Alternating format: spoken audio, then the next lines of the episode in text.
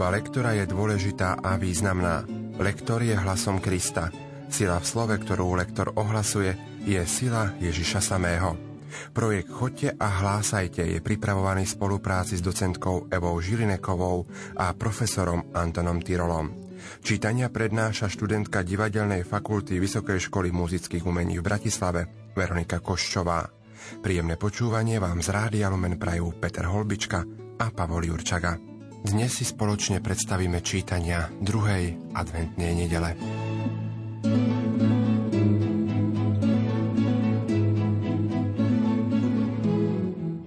Prvá lekcia je z Izaiášovej knihy o Emanuelovi a hovorí najskôr o Mesiášovi, verš 1 až 5, a potom o mesiášských dobrách, 6 až 10. Tieto mesiášské dobrá sú tu opísané pomocou rajských kategórií a vyjadrujú dokonalý súlad v tvorstve.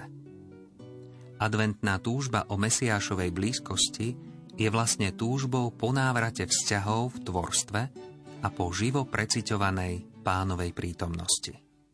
Čítanie z knihy proroka Izaiáša V ten deň z kmeňa Jeseho vzíde ratolesť a z jeho koreňov vyženie výhonok a spočinie na ňom duch pánov, duch múdrosti a rozumu, duch rady a sily, duch poznania a bázne pred pánom a bude mať záľubu v bázni pred pánom. Nebude súdiť podľa zdania očí, ani nebude karhať podľa počutia, ale podľa spravodlivosti bude súdiť chudobných a podľa práva bude rozhodovať v prospech ponížených zeme. Zem udrie prútom svojich úst a dychom svojich perí usmrtí bezbožníka. Spravodlivosť bude pásom jeho bedier a vernosť opaskom jeho bokov. Vlk bude bývať s baránkom. Leopard si ľahne vedľa kozliatka. Teliatko i lev budú žrať spolu a chlapček ich bude zaháňať. Krava a medvedica sa budú spolu pásť, ich mláďatá budú vedno odpočívať. Lev sa vôľ sa bude krmiť slamou. Dojča sa bude hrať nad dierou hada. Do skrýše vretenice siahne rukou batoľa.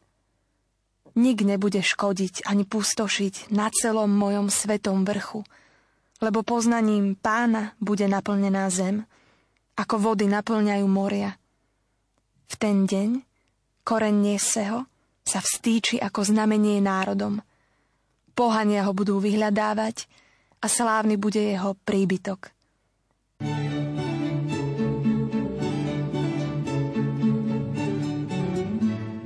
Slovo má docentka Eva Žilineková. Prvé čítanie je veľmi krásne, pretože je plné obrazov. V prvej slohe máme niekoľko vyjadrení o duchu, o duchu pánovom. Duch pánov, potom je duch múdrosti a rozumu, duch rady a sily, duch poznania a bázne pred pánom. Tieto okolnosti, všetky tieto fakty, tieto údaje alebo tieto epitetá slovu duch je potrebné povedať zrozumiteľne aby si veriaci z toho zapamätal, aký duch všetko spočinie na výhonku, na tej ratolesti, ktorá vzíde z jeseho kmeňa. V druhej slohe máme dosť komplikované porovnanie. Podľa spravodlivosti bude súdiť chudobných a podľa práva bude rozhodovať. Opäť dôležitá práca s dôrazom. Adekvátny dôraz zvolíme na to, aby tá sloha, aby teda tie myšlienky boli zrozumiteľné tretej slohe sú tie nádherné obrazy. Spravodlivosť bude pásom jeho bedier. Musíme mať predstavu samých v sebe vnútornú, aby sme ju vedeli potom poskytnúť poslucháčovi. Tu sú nádherné kontrasty. Vlk a baránok, leopard, kozliatko, teliatko, lev budú žrať spolu. A máme chlapčeka, potom máme dojča a potom máme batoľa. Vidíme, ako to vlastne z chlapčeka až k tomu úplne malilinkému novorodeniatku prechádzame v rámci týchto obrazov, čiže sa žiada od nás aj istá neha. Aj nie agresívne porovnávať šelmy s tými krotkými zvieratkami. Skôr sme my na strane tých krotkých zvieratiek. Tam tá láskavosť, lásky plnosť, tá neha by mala byť veľmi výrazná, ale pozor, nesmie zájsť do patetickej nehy. Musí byť prirodzená, musíme byť dojatí prirodzene. Nik nebude škodiť ani pustošiť. Tento verš je dosť dôležitý, lebo je tu veľa spodobovania. Na celom mojom svetom vrchu, v tomto slovnom spojení sa nám spájajú dve rovnaké spoluhlásky za sebou, alebo urobíme krátučku pauzičku na celom mojom, alebo to povieme predlžene na celom mojom. Úryvok z listu Rimanom je z predposlednej kapitoly tohto listu. Pavol v tomto úrivku povzbudzuje kresťanov, aby na základe trpezlivosti a útechy z písma mali nádej a aby tak boli silní vo viere. Horlivosťou v adventných snaženiach si aj my môžeme posilniť vieru a zväčšiť nádej na Božiu blízkosť.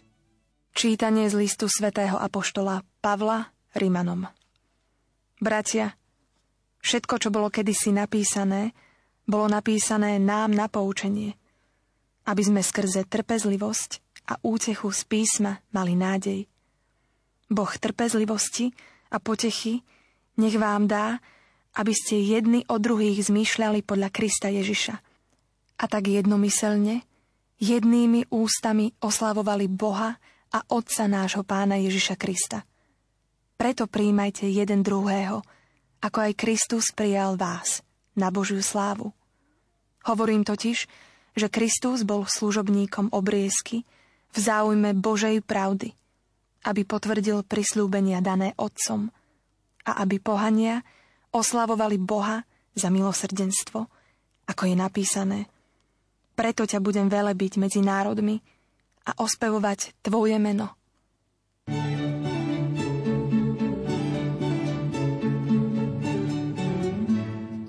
Slovo má opäť docentka Eva Žilineková. Z obsahového hľadiska v tomto čítaní si musíme dávať pozor na tieto veci. Bolo napísané nám na poučenie, aby sme skrze trpezlivosť a útechu z písma. Toto sú trpezlivosť naša osobná a útecha z písma, opäť je to povzbudenie. Boh trpezlivosti a potechy nech vám dá, a tu už máme prvé úskalie, ktoré sa môže stať, keď budeme toto slovo čítať v kostole. Vám dá sú dve dĺžky za sebou. Aby ste jedni o druhých zmýšľali, pozor na toto, neskrátiť to ch na konci slova o druhých. Ako náhle tam to ch nebude, dostáva tá výpoveď úplne iný zmysel, dokonca až nezmysel, dalo by sa povedať. A teraz na konci tejto vety máme a tak jednomyselne, jednými ústami. To je zvýšenie dôraznosti na slovo jednomyselne. Otca nášho. Opäť pozorne povieme oca, lebo to je oco. Otca, zadržaná doba na t, nášho spodobujeme. Slovo prijímajte je dosť ťažké, musíme ho povedať dôsledne. Nie prijímajte, ale prijímajte ako aj Kristus prijal vás, je dôležitá doplňujúca informácia. Na Božiu slávu opäť máme Božiu s veľkým B, aj to s takou patričnou úctou musíme interpretovať.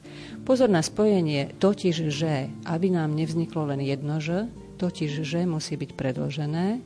A teraz, aby potvrdil prisľúbenia, Kristus bol služobníkom obriezky v záujme Božej pravdy, aby poprvé potvrdil prisľúbenia dané otcom a po druhé, aby pohania oslavovali Boha za milosrdenstvo, ako je napísané a záver v týchto dvoch veršoch, preto ťa budem velebiť a tak ďalej. Po eschatologickom pohľade z prvej adventnej nedele liturgia obracia náš duchovný zrak na Jána Krstiteľa, ktorý hlásal pokánie. Jeho výzvy boli veľmi adresné a konkrétne. Prinášať ovocie hodné pokánia. Znamená to veľkú dôslednosť spravodlivosti a v zachovávaní Božích prikázaní.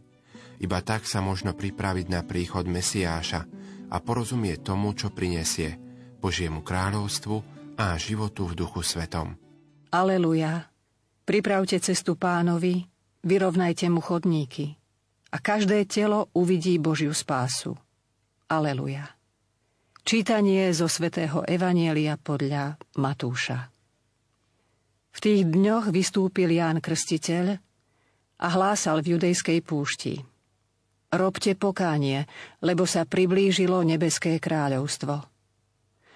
To o ňom povedal prorok Izaiáš, hlas volajúceho na púšti, pripravte cestu pánovi, vyrovnajte mu chodníky. Ján nosil odev z ťavej srsti a okolo bedier kožený opasok. Potravou mu boli kobylky a lesný med. Vtedy prichádzal k nemu Jeruzalem a celá Judea i celé okolie Jordánu. Vyznávali svoje hriechy a dávali sa mu krstiť v rieke Jordán.